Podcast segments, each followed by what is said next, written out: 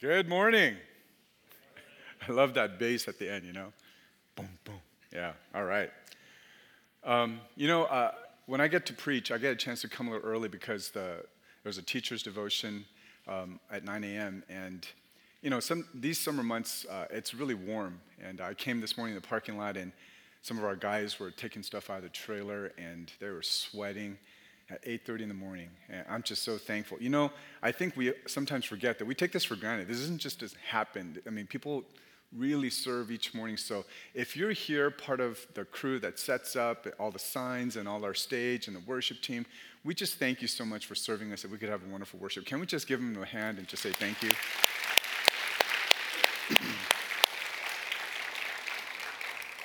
well, good morning. My name is Jim. I'm one of the pastors here. And we're continuing our series in 1 Timothy. So if you have your Bibles, we're going to read just two verses this morning from 1 Timothy chapter 5 and verses 1 and 2. 1 Timothy chapter 5 verses 1 and 2. Trusting that you found it, uh, this is the reading of God's word. It says, Do not rebuke an older man, but encourage him as you would a father, younger men as brothers, older women as mothers, younger women as sisters, in all purity. Amen. Kind of to, catch you up if, you, if you're new or visiting or you haven't been with us for a while, the letter of 1 Timothy is what we call a pastoral epistle. It's Paul, the Apostle Paul, writing to young pastor Timothy, who's pastoring a church in Ephesus. And one of the significant themes of this book is about the importance of correct doctrine in the midst of false teaching. Not only correct doctrine in terms of truth, but correct living because of that truth. And so, as, as, as, as a pastor, Timothy was called to not only teach the gospel truth to his church, but to help people grow in understanding what that needs to look like where faith and action comes together. And as we think about that life of truth and, and following and living in a life of obedience, it's what we might call today discipleship to Christ. One of the clearest marks of true discipleship to Christ is when God's people love one another as He's loved us. It is not about a romantic love. It is not about an erotic love. It is about an agape love. It is a love that transcends human emotions and even some of, some of the attempts at our own versions of love. In the book of John, chapter 13, Jesus made it clear to his disciples that all people will know that you're my disciples if you have love for one another. And so, loving one another in the church is a tremendous demonstration of the truth that is being lived out in our lives as followers of Christ. And so, as young Pastor Timothy uh, is seeking to teach and disciple his church to be followers of Christ, it's important for them to understand that to develop a culture that promotes growth together. And one of the things that we struggle with in our culture today is that a lot of things in life is really a personal experience, including our faith. In fact, a lot of evangelists introduce the gospel as a personal faith. It is for you alone. And so you can now come and talk about Jesus as your personal Lord and Savior. And that's true, but that's not all it is. There is also a corporate experience where Jesus is the Lord of all. And we understand that as we come together as a church, that this is not just an individual experience, it is a corporate experience that we are to learn together to love, to worship, and to follow Christ. And so today, as we look at this text, the encouragement that the Apostle Paul gives to young Pastor Timothy is to remember that as a pastor, you are called to give correction to the church, not only in words of teaching, but in words that deal with life and correction or rebuke. And, he, and it's never to dismiss the truth of God, but here Paul encourages Timothy to wrap that truth with the, tr- with the grace and the love where it is no longer just rebuke, but really an encouragement and a desire to see everyone really grow in, walk, in their walk with Christ. And so today, I, I entitled this message Love in Action. And I really believe that what Paul speaks to here about, uh, about how we treat other people is really a love that is demonstrated in the body of Christ. So today I have three thoughts for you. The first one is that love approaches others with humility. Love approaches others with humility. It is a matter of practice and perspective. The encouragement here is that we are to see older men as fathers, younger men as brothers, older women as mothers, and younger women as sisters. What this simply saying is that this gathering of people, though initially they are strangers, we don't know each other, we don't even know each other's names sometimes. But this gathering of people is not for a concert, it's not for a lecture. It is actually the terms that you, he uses is a family. That we are to see each other as fathers and mothers and brothers and sisters. And that seeing each other this way is seeing each other through the eyes of the gospel truth. That, that we see one another not as the world sees or not as we used to see people before, but as we meet Christ and as we understand who we are in his family, that we see each other as family. In fact, Jesus himself described his disciples as family. In the Gospels, especially uh, uh, one of the places is Matthew 12, where it says, While he was still speaking to the people, behold, his mother and his brothers stood outside asking to speak to him. But he replied to the man who told him, Who is my mother and who are my brothers? And stretching out his hand toward his disciples, he said, Here are my mother and my brothers, for whoever does the will of my Father in heaven is my brother and sister and mother. And so the idea of a biblical family of believers is really set as a foundation in the Gospels through Christ our Lord. But the church struggles to see each other as family. And then treating each other as family is also a challenge because sometimes family is not the most loving place. In fact, it's safe, so sometimes we're actually even rude to one another. But that's not what he's saying. He wants us to treat each other with a kind of love as we would a family. And this happens with humility. The challenge that we face today in our church, not just at Christ Central, but in the church universal, is that there are a lot of times when we struggle with the fact that we don't know each other well. Even this Sunday morning, I'm sure we're sitting, each other, we're sitting with maybe a friend or two. Some of us may be just sitting alone, but we're sitting with other people. And I hope that we realize that during the greeting time, we're not greeting strangers, we're greeting family. There are also challenges that we face in terms of uh, prejudice. There are times when we see someone, and just by sheer appearance, we already might have concluded that this person maybe is not as friendly because that person really doesn't smile very much. Do you know how many times I get accused of being an unfriendly person, that I look mean? And this is even from my own family. Sometimes they're like, Are you angry? I'm like, No. Well, you look angry. Well, I'm not angry. Well, why do you look angry? I'm not, I'm not angry. Now I'm getting angry. I mean, it just happens, and it's just, my face is just relaxing. And when, and when I'm relaxing, I guess I look angry. I, I need to smile more. But smiling creates wrinkles, so I'm just trying to. or maybe you meet someone and you're standing next to a group of people and you, see, you hear someone just blabbing off, just talkative, and thinking, oh my God, that person is so self absorbed. I don't want to talk to that person. Or maybe you see a very young person as older uh, uh people in our 40s and 50s, sometimes we see people in their 20s, and not only do we envy your youth, but we sometimes look down and we think, oh no, a millennial. you know, and and there's, there's these stereotypes of millennials. They're entitled. They don't, they're, not, they're, in, they're not in touch with reality and, and all the stuff that goes on. And that's not true, at least not for everyone. And maybe there's struggles of maybe uh, we look at people as opportunities. You know, how can they help me? You know? And sometimes in ministry, as pastors, sometimes we're guilty of this. We're, we're looking at people and we're looking for gifts and how they can help us in our ministries. But we shouldn't do that because you're people, you're God's children. And the reality is that for many of us, as we look around, we don't know each other. And even in a gathering of worship like this, we forget that this is actually a gathering of God's people. And we're inviting friends of God's people to come and understand what this community is about. As we think about this, the way we approach one another needs to be covered and wrapped in humility.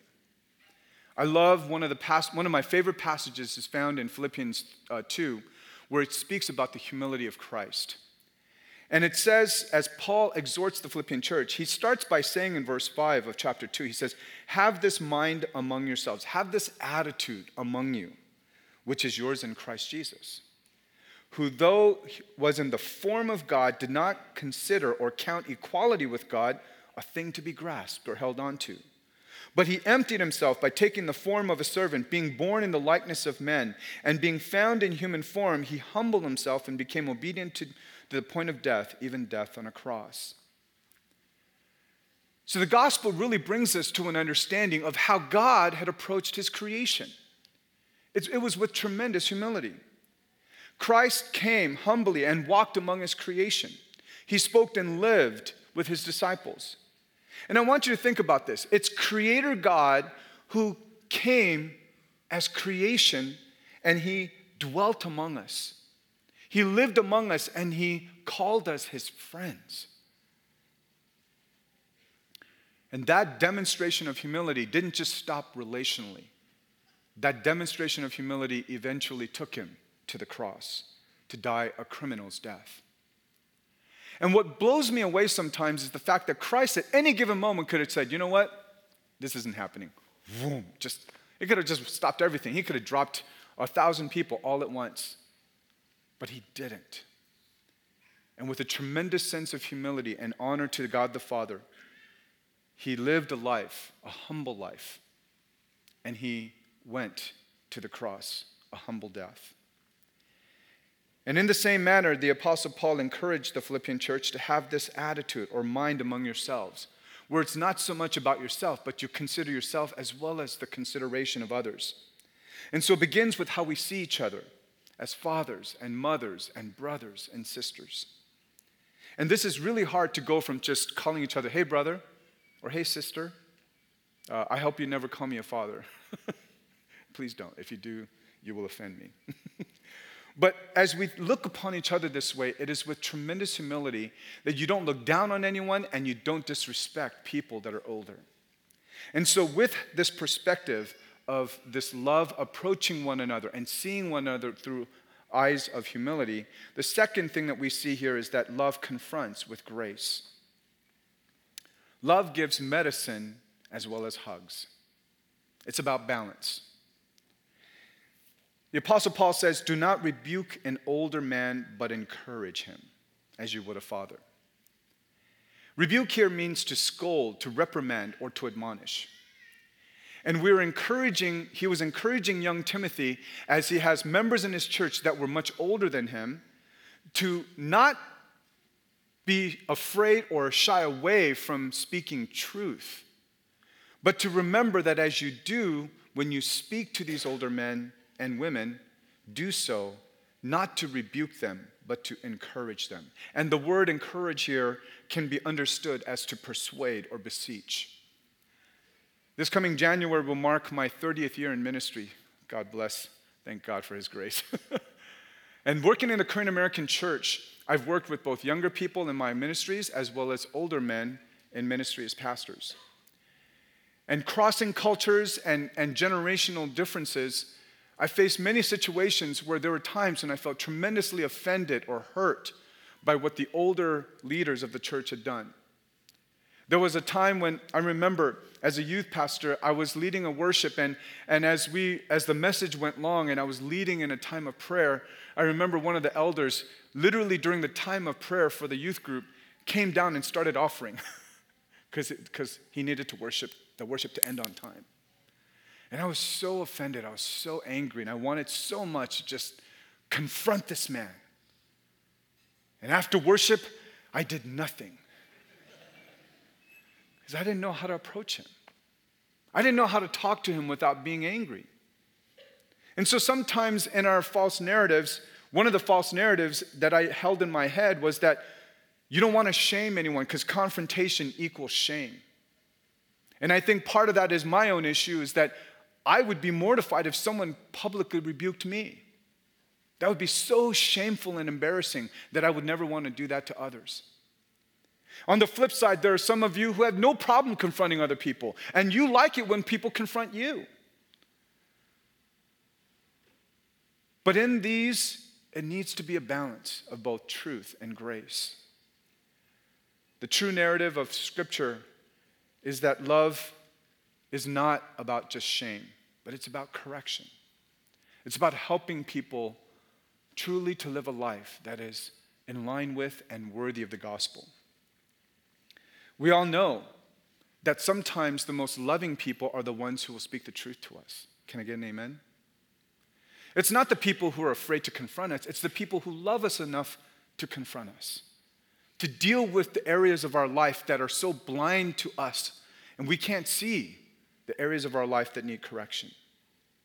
The gospel teaches us that confrontation with love and grace is how God loved us.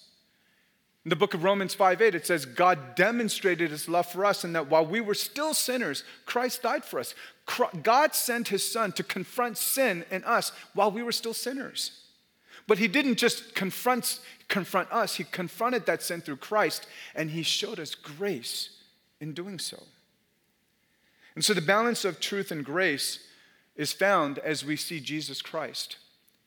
The, the Gospel of John begins by describing Jesus as one who came full of grace and truth. And by the way, I really love the fact that Scripture put it in that order grace and truth. Because the reality of every relationship is that rebuke is preceded by relationship.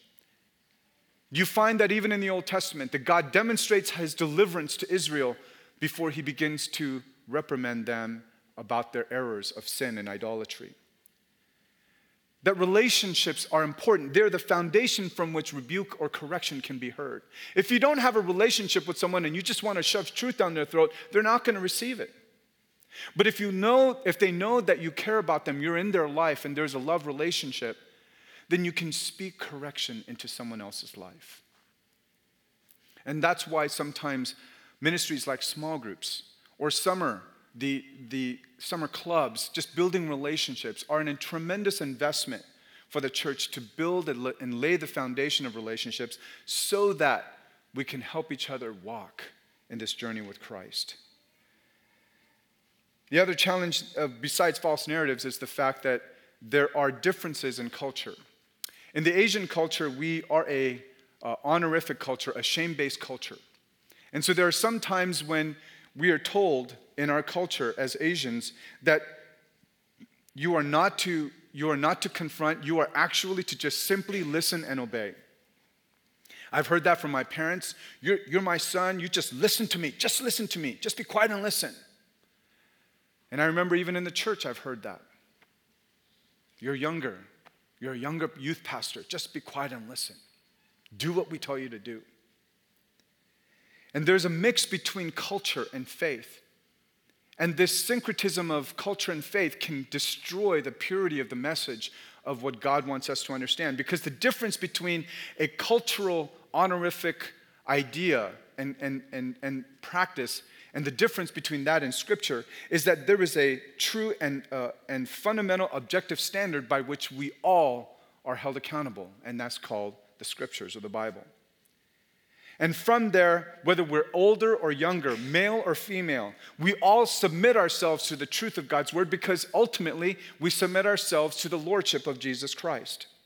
And so the Christian view is that we approach people not because we just need to respect our elders for whatever they say, but we need to see people as of, as of value and of worth in the sight of God. And that not only are they created in the image of God, but they were worth dying for. And so, as old and young men and women who are dearly loved by God Himself, we are called to love them in such a way that honors God who loves them. And so, as we approach the area of correction, rebuke, or confrontation, one of the areas that is very significant is what's going on inside of us. That at the moment when someone says, Hey, um, do you have a moment to speak? You know, when someone says, Hey, Pastor Jim, can I speak with you? My heart starts to beat. Like, what are you going to say to me? People never come to pastors with good news, they always come with bad news. Don't do that to us. We're like conditioned. Like, if you say you want to talk to me, like, I'm like, No, I don't want to talk. Sometimes say, Can, Do you have five minutes? I'd love to just encourage you and I'd love to take you somewhere. Do, do that. A lot of times you say, Can I, do you have a few minutes? I'm like, No. I, I don't have any minutes. See, what goes on inside of us is that confrontation deals with vulnerability, not only by the one who is taking the risk to confront, but the one being confronted. There's a, there's a very good TED talk by, uh, by a woman by the name of Brene Brown. She's a researcher, and this TED talk is, is entitled The Power of Vulnerability. She talks about how people want connection. And in this pursuit of connection, she talks about shame. And she defines shame as the fear of disconnection. Is there something about me that if other people know or see it, that I won't be worthy of connection? That we have shame, and it's universal. And no one wants to talk about it, and the less we talk about it, the more of it there is. We struggle with, I'm not good enough. And we fill in the blank. I'm not skinny enough. I'm not athletic enough. I'm not smart enough. I'm not tall enough. I'm not good enough. And so, in order to have connection, we, ha- we have to allow ourselves to be fully seen, really seen, she says. And she calls these people who, who are able to connect with others wholehearted people who live out of a deep sense of worthiness. And they fully embrace vulnerability. And there's one thing that she says here that I want to read for you. She says, Vulnerability is the core of shame and fear and struggle and for worthiness. But it's also the birthplace of joy, creativity, belonging, and love. She says we numb vulnerability.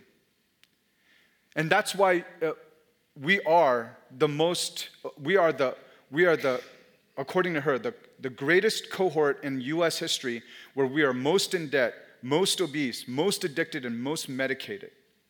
Because we try to numb the bad stuff and how it makes us feel, the shame. And so if I don't want to feel these things, I numb them by doing all these things. But we can't numb the negative things without also numbing the positive things, like joy and happiness. And so the conclusion of this idea is that there needs to be a sense with which we're willing to be vulnerable. And as we think about vulnerability, it's, it's that risk to say, I care about you, and I'm going to take a chance, and I'm going to talk you, with you about something that is unhealthy. And that's a demonstration of love. Parents do this with kids. Couples should be doing this with each other, and friends should be doing this with friends. One of the things that I used to be a very strong advocate of, and I still am today, is sports ministry. And there are a lot of times when churches, we engage in sports activities, and competitive sports brings out the best and the worst of us. And in competitive sports, you can't hide what's going on inside of you. If you have anger issues, it will come out. If you have pride issues, it will come out. And so this becomes a great arena of discipleship where we get the real you, not the Christian version you on Sundays, but the real you. And I love the fact that when we get together in competitive sports, that we get a chance to help each other become better, to really live out what we say we believe. And it's during these moments when men need to step up and really speak to one another as men and brothers and say, Bro, dude, that's not good. I love you, and I know, you, I know we can be better. But not even in competitive sports, but even among women and, and men as well, we all struggle with this, this sense of gossip. Gossip is one of the most uh, rampant sins in the culture of the church and, and maybe even society. And no one starts by saying, you know what, let me, let me truly, let's start. Do you want to gossip with me? No one starts that way. We start by saying, you know, they're, they're, man, you know so and so, man, I'm so concerned about them. Did you hear? And we talk about each other, about ideas or thoughts or things that we've heard that may or may not be true. And even if they are true, would it be something that you'll feel comfortable talking about them in your presence? And we let these things go on. Couples, there are times when we confront each other without love. And that, that too is just truth. Just shove down someone's throat. That's not what we're talking about here. What we're talking about is to approach each other with such a love where love confronts with grace and it, it confronts with an understanding that my ultimate desire is for you to really grow and to truly walk with Christ. And so it does require vulnerability. And if I may speak, there is a sense with which truth and tenderness and compassion come together because of the grace of God that has been shown to us. And so when we speak to older men and women, we don't make statements, we start with questions. Do you think he or she heard that well? How do you think they heard what you said? And when we ask certain questions, when we beseech them, that becomes a way to encourage them and to honor and respect them as older men and women. When we, when we think about younger men and women, that we don't look down upon them or speak down or speak in any way that's condescending, but we speak in love and we speak to them as brothers and sisters who have honor and integrity and value and worth.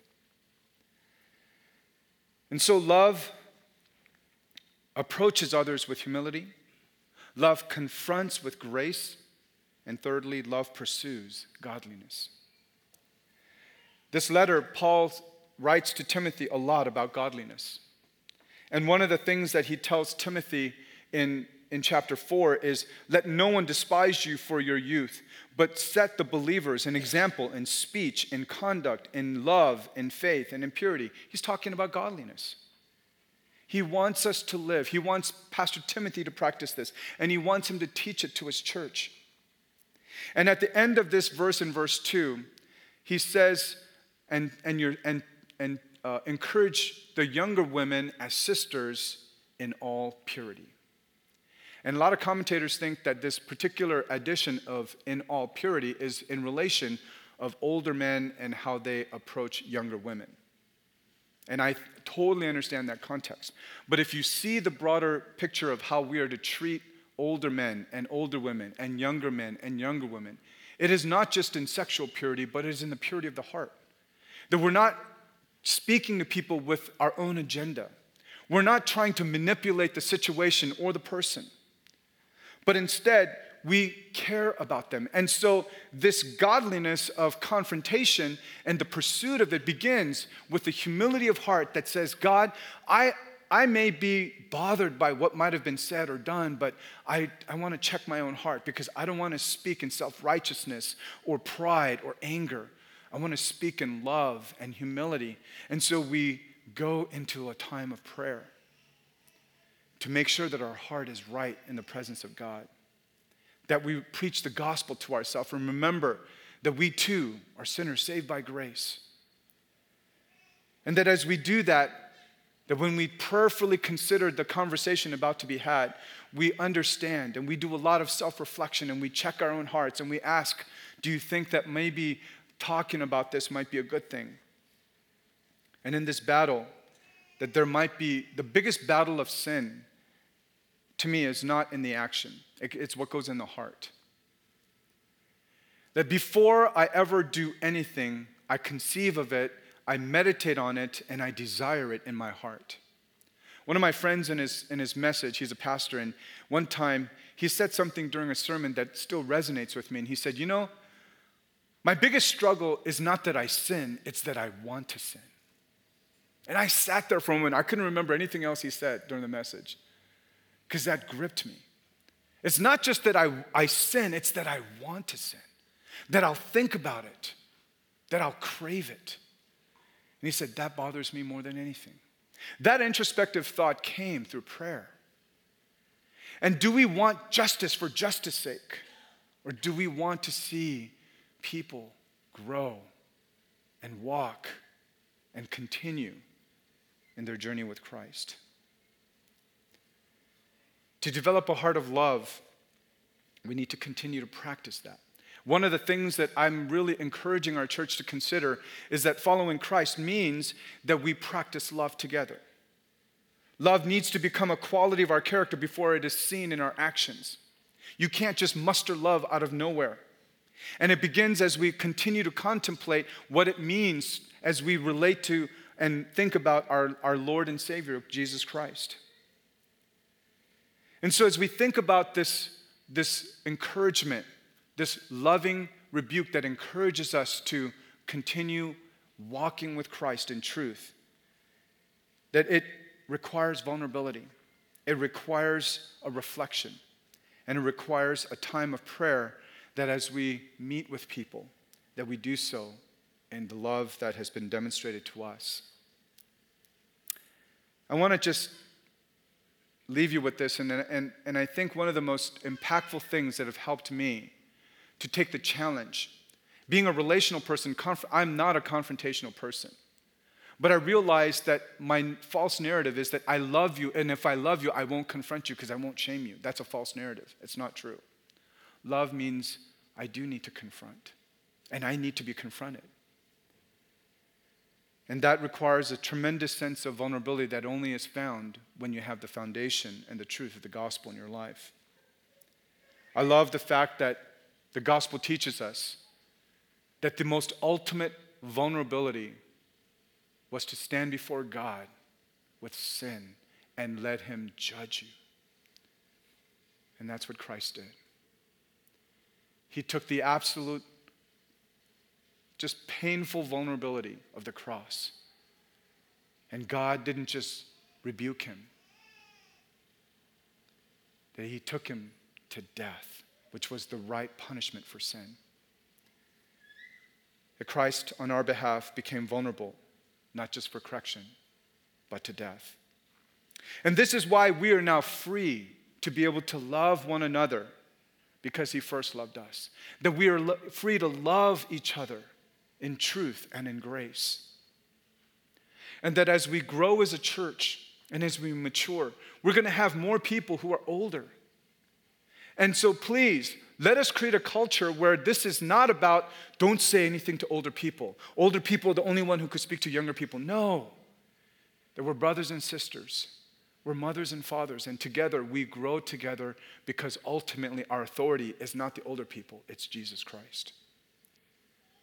And let's honor him and let's build a culture where truly following Christ is done together, no matter what age or gender you are. And in that freedom, because of the gospel, we can really become the people of God, where we treat one another with such dignity and respect and honor because we are loved children of God. Let's pray.